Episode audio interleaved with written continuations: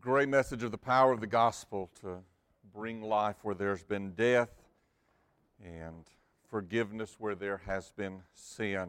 If you've got your Bibles, you might want to open them to Luke chapter four with us this morning. We are continuing in the Gospel of Luke, and uh, we come to the next event in the gospel shared with us here. In, in case you haven't heard, to make you aware, I have... Uh, I've heard that American Idol is returning to the airwaves. It's not going to be moving from Fox to A B C, in case you were wondering. And I also have discovered that today auditions are being held in Asheville, North Carolina, just down the road from us. Don't leave yet. Wait till we're done, uh, and then you can run down there for your audition. One of the segments that you may remember if you've ever watched the show is the hometown visits that they do, where they take those who have made it through the bulk of the contest and, and they take them to their hometown. And it's a, it's a great homecoming reunion kind of atmosphere. Uh, local classmates at the high school show up. Maybe they even have a concert uh, on the football field there. And, and, and we're able to, to peek into the private lives for just a moment of these contestants, however limited it might be, and really just only the private part they want us to see. And the fans roll out and they, they, they cheer for the hometown boy, the hometown girl that they want to win the contest, American Idol. Fans will come out and they'll interview them and they'll say, oh yeah, I, I've known him, I've known her for years. We, we've known each other for uh, as long as I can remember. Why, we've been best of friends. And I'm thinking, really? Is that really happening? Do you really have that many best friends? You're a blessed man, a blessed woman if you do. But I know that someone, somewhere, that maybe they did interview and thought, that's not going to play well if we put that on television, is thinking, I cannot believe that this person is on the stage of American Idol right now. I can't believe that they made it. Well, I know how they acted in high school. Let me tell you some of the things that they did that I know about. Or, I know how she used to talk about everyone else. See, things like that don't make for good television. We want to hear the story. Local boy makes good. Local girl makes good. And so they have the fanfare of coming home for this reunion. It's the same way, in a sense, in the life of Jesus this morning. In Luke chapter four, we're going to pick up in verse fourteen. And Jesus is now, as we read in his uh, the encounter of his baptism and the beginning of his ministry, now about thirty years of age. And he grew up in a little town called Nazareth, born in Bethlehem, and he was warned with his family, or his family was warned to flee to Egypt because Herod was seeking to take his life. You know the story. And then after Herod died, Joseph was told it's safe to come back into Galilee, into the, into the promised land. And so they make their way back, and they live in this little town called Nazareth. There's nothing to it. It's, it's not a big town, even by today's standards. Certainly much bigger today than it was in the days of Jesus. But there just wasn't much to the city of Nazareth. But it was the place where Jesus grew. It was the place where he was when we read at twelve years of age. He and his family went to Jerusalem, and they went through the, the, the, the, the feast there and, and all of the observances there in the temple in Jerusalem. And he got departed from his family while he's there teaching the scribes and the, and the Pharisees, the, the, the Jewish leaders. All of this happened while he was growing up in Nazareth. Now he's he's been away for a while. He's he's been in the wilderness. He's been involved in ministry, but now he's coming home. What's going to happen? Let's begin reading in verse fourteen of chapter four. And Jesus returned in the power of the Spirit to Galilee. That's the region in which you would find the city of Nazareth. He, he comes to Galilee, and a report about him went out through all the surrounding country. And he taught in their synagogues, being glorified by all. And he came to Nazareth, where he had been brought up, and as was his custom, he went to the synagogue on the Sabbath day, and he stood up to read. And the scroll of the prophet Isaiah was given to him. He unrolled the scroll and found the place where it was written, "The Spirit of the Lord is upon me, because he has anointed me to proclaim good news to the poor. He has sent me to proclaim liberty to the captives and recovering of sight to the blind, to set at liberty those who are oppressed, to proclaim the year of the Lord's favor. He rolled up the scroll, gave it back to the attendant, and sat down. And the eyes of all in the synagogue were fixed on him. And he began to say to them, "Today this scripture has been fulfilled in your hearing." And all spoke well of him, and marveled at the gracious words that were coming from his mouth. And they said, "Is not this Joseph's son?" And he said to them, "Doubtless you will quote to me this proverb, 'Physician, heal yourself. What we have heard that you did in Capernaum, do here in your hometown as well.'" And he said, "Truly I say to you, no prophet is acceptable in his hometown." What an odd turn of events we have in the life of Jesus. I want you to notice just a couple of things with me this morning out of this passage, and it's a text that we will continue next week with the conclusion uh, of these verses in the life of Jesus and what has taken place in his ministry. And I want you to notice the initial reception that Jesus received, not just in Nazareth, but here at the beginning stages of his ministry. We read about it in verse fourteen and fifteen. Jesus returned in the power of the Spirit of Galilee, in the power of the Spirit to Galilee, and a report about him went out through all the surrounding country. Everyone is hearing of Jesus. Everyone is hearing of the things that Jesus has done. And it's why we read in verse fifteen that he was being glorified by all. Of course he was. When you think about the things that he was doing here at the beginning stages of his ministry, the hopes of people were beginning to be pinned upon Jesus. They thought that their Redeemer had come, but their definition of Redeemer was very different than what the Redeemer would actually accomplish. They were looking for a political ruler. They were looking for one who would redeem them out of the bondage of slavery under Roman uh, oppression. They were looking for someone that would bring a physical, uh, legal freedom to them. And Jesus had a much deeper purpose than that. And so we read that he was being glorified by all. In verse twenty-two, we read that all spoke well of him and marveled at the gracious words that were coming from his mouth. There was a, there was a reaction of reception, of acceptance to Jesus.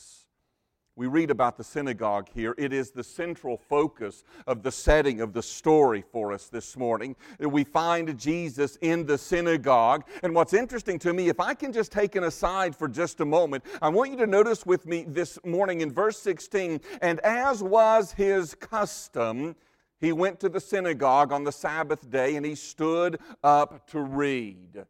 The synagogue was a place, a local place for Jews to worship within their town. It was where they would learn the Word of God. They would be taught the Word of God. See, a tragic thing had happened in the year five eighty-six B C, five eighty-six, five eighty-six years before Christ. The Babylonians had come in and they had absolutely decimated Israel. They had destroyed the capital city of Israel, Jerusalem, and they had destroyed the temple, just leaving rubble in its place. And so you have these exiled Jews with their temple destroyed, many of their homes destroyed. And so they would gather together in small groups to hear the teaching of God's Word. And that developed into what we now know as the synagogues. Within a city, if there were ten Jewish men and families, they could establish a synagogue in that city. What that meant is that here in this region of Galilee, roughly two hundred, two hundred fifty cities and villages, that almost all of them would have at least one synagogue. Some cities may have had many more. Synagogue wasn't a replacement for the temple in Jerusalem. The, the temple in Jerusalem was the heart, the soul of Judaism. It was only at the temple that sacrifices could be offered, only at the temple that the Jewish feasts could be commemorated and celebrated there. But the synagogue became an extremely important part of Jewish life for those who lived away from Jerusalem and couldn't attend the temple on a regular basis to hear the teaching and the preaching of God's Word. And it takes center stage for us in the setting of what's taking place. Jesus is in the synagogue. And it's interesting to me, you read in verse sixteen, and as was his custom, he went to the synagogue on the Sabbath day. Why did Jesus go to the synagogue?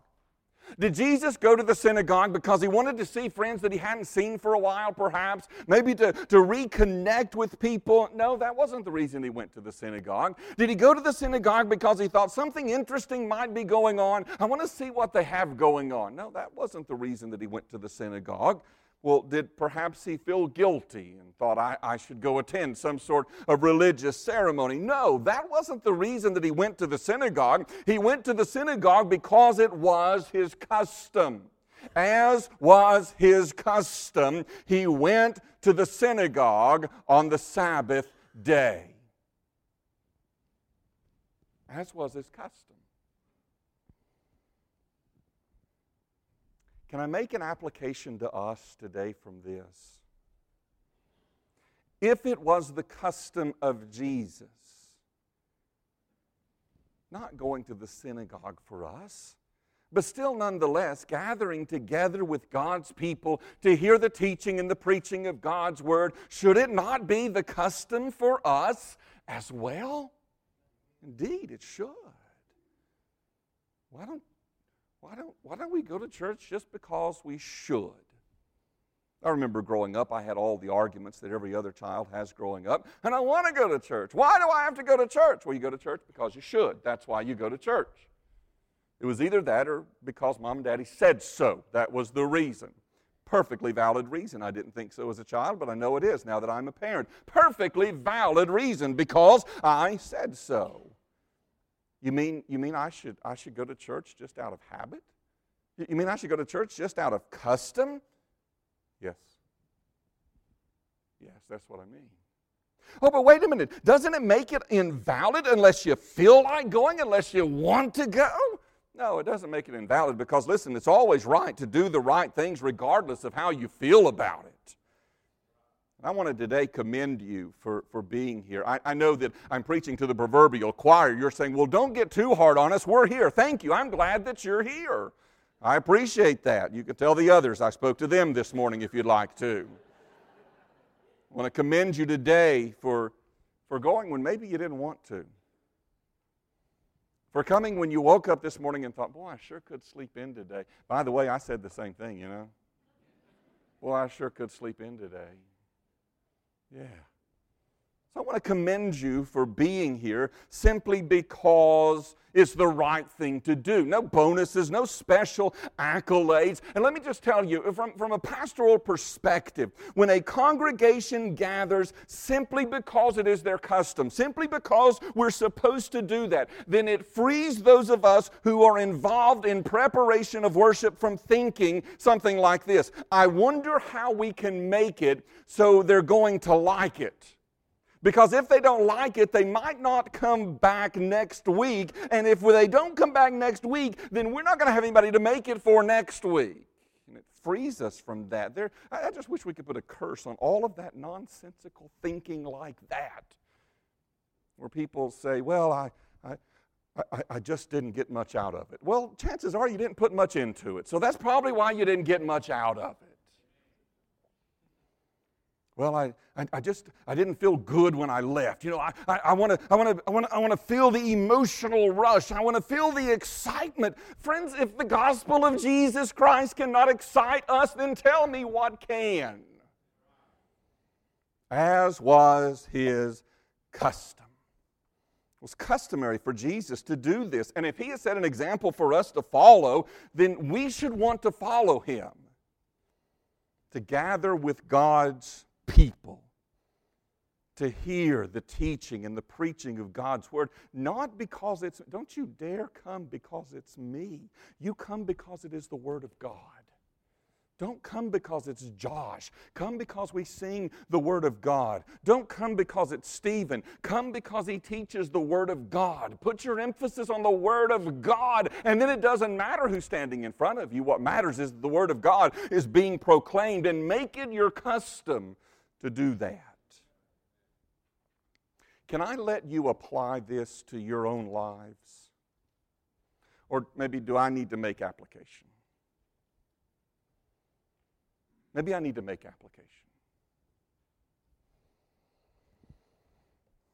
It may matter who's standing before you to proclaim the word after I make application.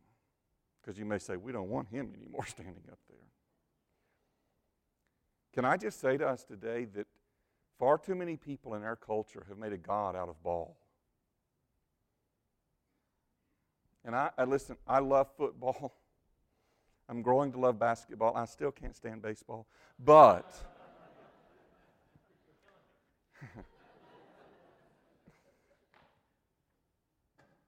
But parents, let me tell you, when we say to our children that this other stuff is more important than the gathering together with God's people, what are we saying to them?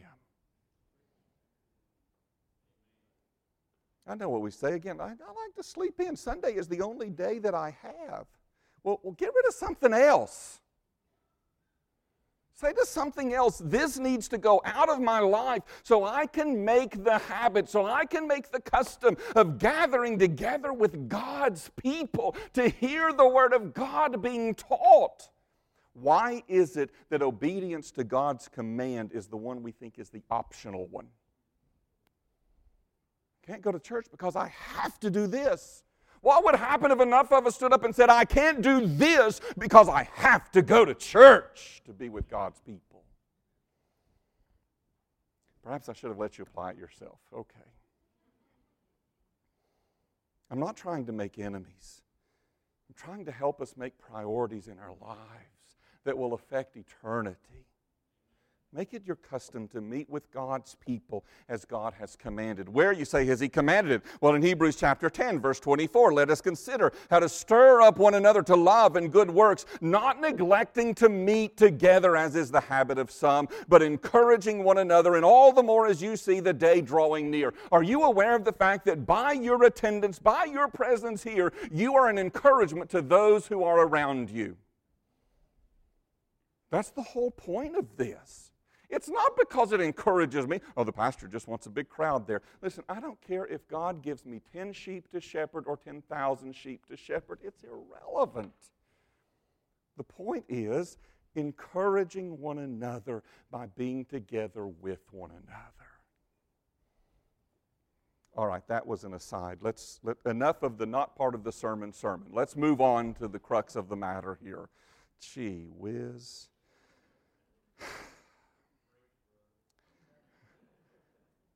Notice again how Jesus was received by the people. He was glorified by all. All spoke well of Him. What a great place this is to be.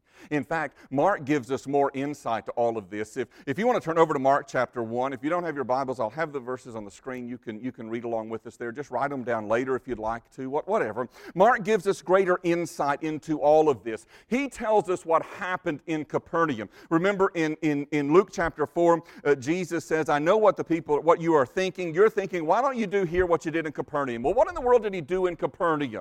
Well, let's, let's look at this again. Mark chapter one, verse twenty-one. And they went into Capernaum. This is Jesus and, and His disciples, those that He had just recently called, in fact. And immediately on the Sabbath, here He is again, He entered the synagogue and was teaching. Why did He do that? Because it was His custom.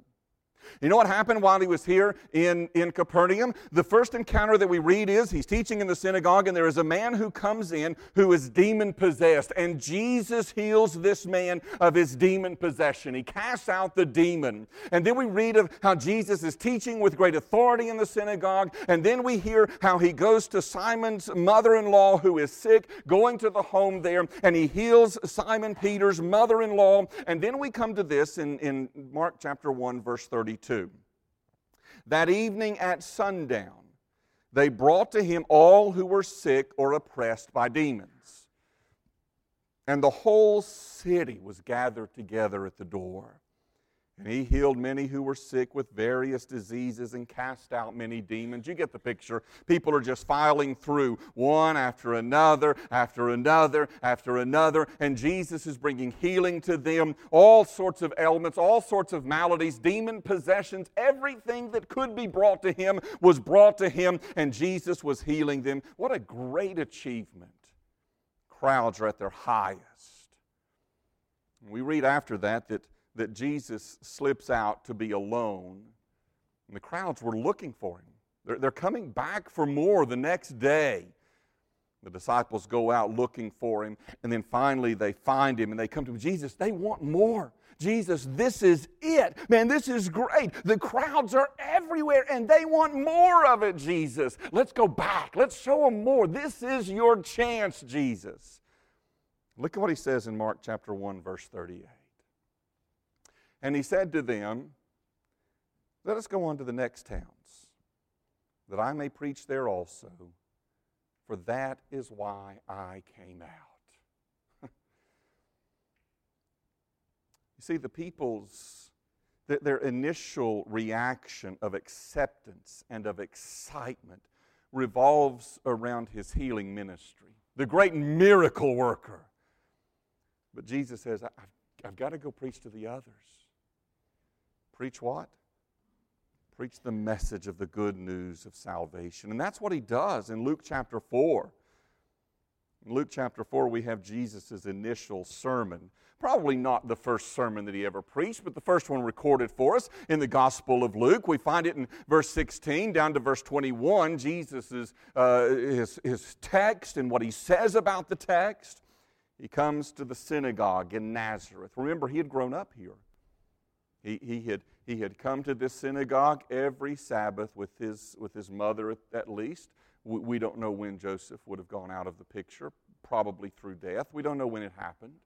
But he comes with his family to the synagogue, and, and, and he's been in this very place during his childhood, and now he is returning. The atmosphere was palpable. You could almost touch the excitement. What would happen? Here's our own. The synagogues, you see, didn't have a full-time teacher.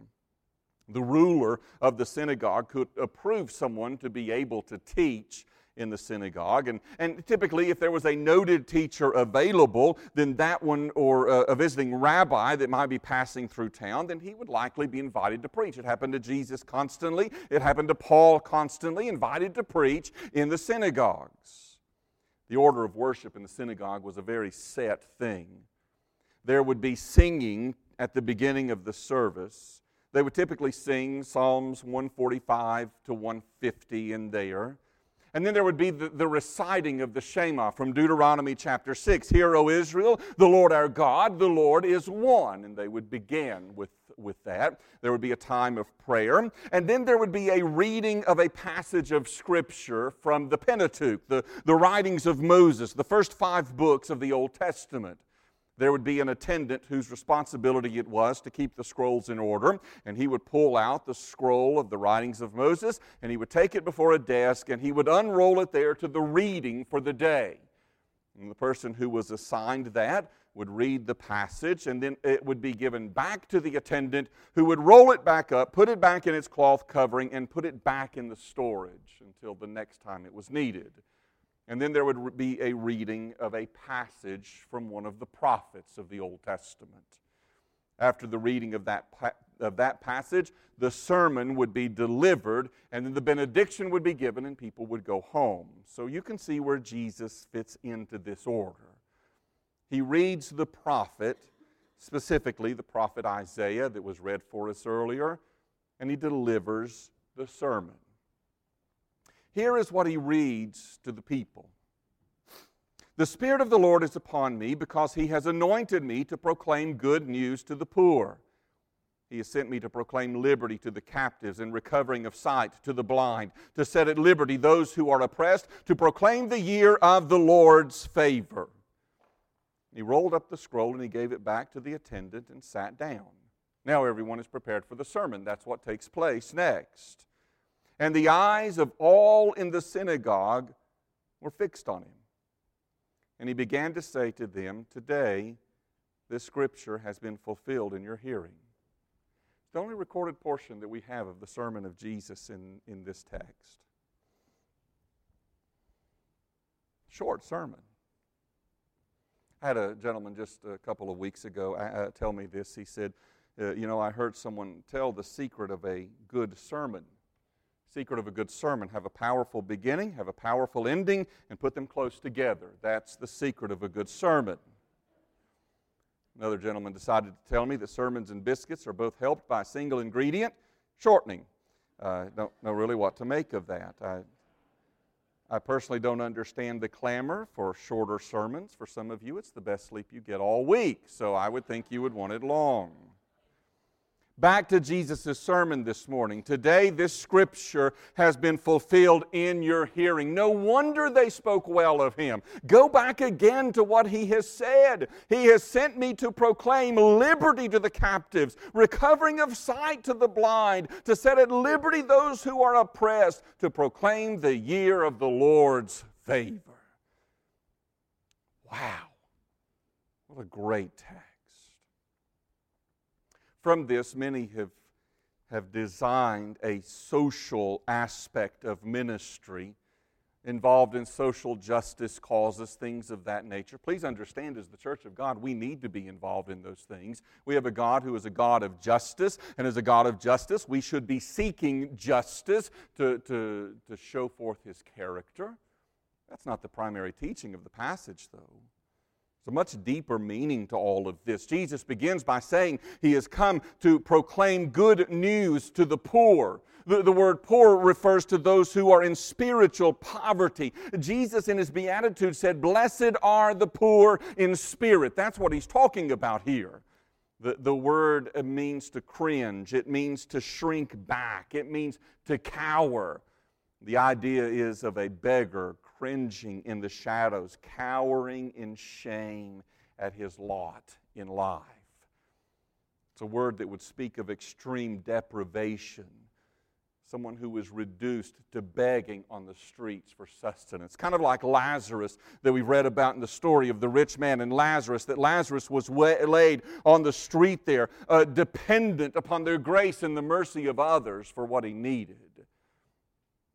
In other words, these who are poor have nothing by which to commend themselves at all. If they're accepted by anyone, it is purely on the grace of the one who extends it, not because they have anything that would merit it. Reminds me so much of what Jesus said in Revelation chapter three to the church at Laodicea. He says, "For you say, I am rich, I have prospered, and I need nothing, not realizing that you are wretched, pitiable, poor, blind, naked." To proclaim good news to the poor, to those who realize they have nothing to offer God, but come with empty hands, to be filled with His grace and His mercy. I'm convinced that some of you today remain lost despite having listened to preaching month after month, week after week, because you're not prepared to say, "I'm poor in spirit, I have nothing." Nothing, and that's who God receives. Those who have nothing, when we think we have something to give Him, as though God should be excited that we're coming to Him, we display a haughtiness and an arrogance that has no place in the reception of mercy given by God. Jesus proclaims good news to the captives. Whatever else might be involved here, Jesus makes it really clear in John chapter eight that the slavery about which He is concerned is the slavery to sin. Listen to John chapter eight, verse thirty-four. Jesus answered them, "Truly, truly, I say to you, everyone who practices sin is a slave to sin. The slave does not remain in the house forever. The Son remains forever. So if the Son sets you free, you will be free indeed. Truly, I say to you, everyone who practices sin is a slave to sin." What good news this is for those whose lives are trapped by, by habitual behavior, trapped in the grip of lust, trapped in the grip of resentment, trapped in bitter jealousy, trapped by a swearing tongue, trapped by a lying mouth, trapped, and that's all of us apart from Christ. Jesus came preaching liberty to those who are trapped. The, the word liberty there is uh, the word at its root, forgiveness. That's what the word means. And Jesus comes along and He says there's forgiveness for your sin. It can be blotted out. It can be removed. It can be undone. It can be wiped away from you. It can be no longer held against you. As the hymn of Charles Wesley says, He breaks the power of canceled sin. He sets the prisoners free. His blood can make the foulest clean. His blood availed for me. He sent me to proclaim liberty to the captives. And then Jesus preaches a message of good news for the blind. Again, it's not physical blindness, although Jesus did heal much physical blindness. He speaks of spiritual blindness here. And after all, let me ask you, what, what good is it to be blind physically and have your eyesight restored to only one day die and stand before God in judgment without your heart being right? It does no good. The issue is our spiritual blindness. Ask God to open our eyes to the truth. Confess again your neediness for Him, that when His Word is opened, that He would reveal Himself to you. And Christians, pray it for others. Before you ever speak to others about God, speak to God about those others. And ask God to open their eyes, that they might see their need for a Savior. Why? Because as we read a moment ago, Second Corinthians four, verse four, Satan has blinded the minds of the unbelievers to keep them from seeing the light of the gospel of the glory of Christ, who is the image of God. God of this world has done this. Satan has blinded their eyes. Ask that God would open your eyes and see the truth. And then finally, he, re- he preaches the message of good news for the oppressed, to set at liberty those who were oppressed, to proclaim the year of the Lord's favor. That year is known as the year of Jubilee. If, if you'd like to, you can look later this afternoon in Leviticus chapter twenty-five, and you'll see the, the foundational teaching for the year of Jubilee. It was a year that happened every fifty years, and in that fifty-year time, all debts were blotted out. Slaves were set free. It's as though Jesus is saying to the people, I know that you know about the year of Jubilee. I know you think of it happening only once in a lifetime, maybe, maybe twice, but only once in significance to where you are. But Jesus says, I'm telling you, it's going to happen every single day since I'm here. Every day the sin can be canceled. Every day those enslaved to sin can be set free. This is His sermon. This is what He means. There's the canceling, the removing of debt, spiritual sight restored, liberty gained, oppression overruled. It's good news for the poor in spirit to find spiritual riches in Jesus, for those captive to sin to find freedom in Jesus, for the spiritually blind to find their sight in Jesus, for the oppressed and the beat down to find liberty in Jesus. And Jesus says, today it is fulfilled. Today it's fulfilled. Friends, I want to say to you that today it can be fulfilled in your life as well. For those of you who are apart from Christ, for those of you who are still in bondage to your sin, for those of you who are still spiritually blinded, for those of you who are still walking around under the oppression of your sin, it can be the day of Jubilee for you. It can be the day that Jesus sets you free. All spoke well of Him. Marvel at the gracious words that were coming from His mouth. No doubt. Liberty, freedom, forgiveness, hope. But then, someone said, is not this Joseph's son? And there it is. He's just one of us. Really? We knew Him when. Now the doubt creeps in. It will intensify until next week as we, Lord willing, look at the next part of the chapter.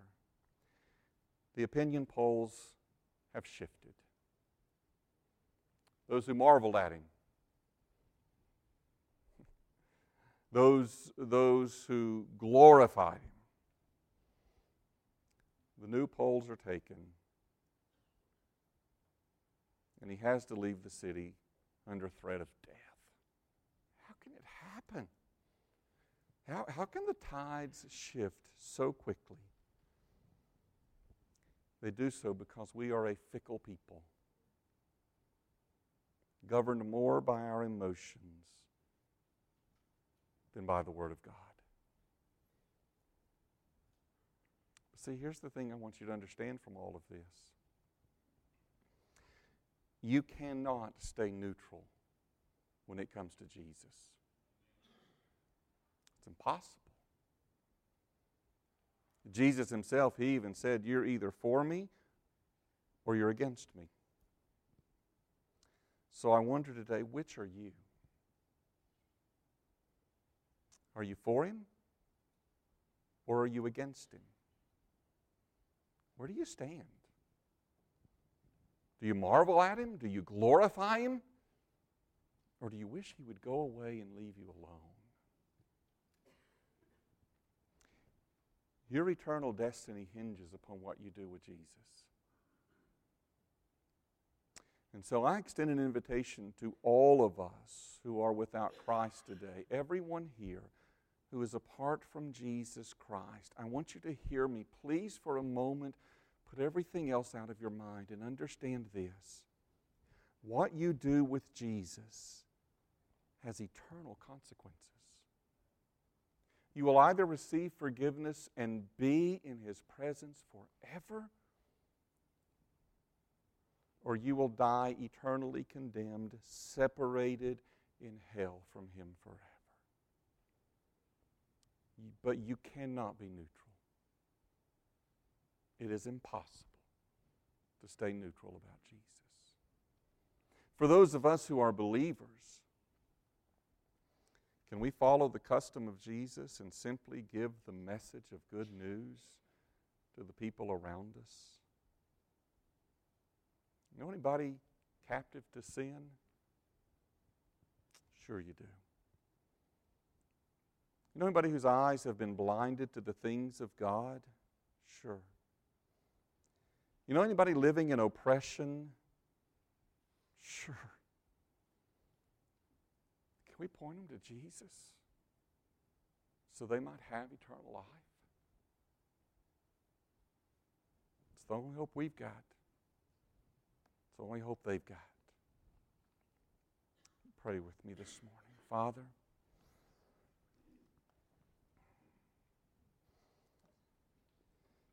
your word has the ability to strike our very core.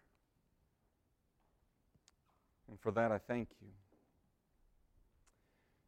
Father, I pray, asking today, please, would you open our eyes to your word, that we would understand it, apply it, and live in it.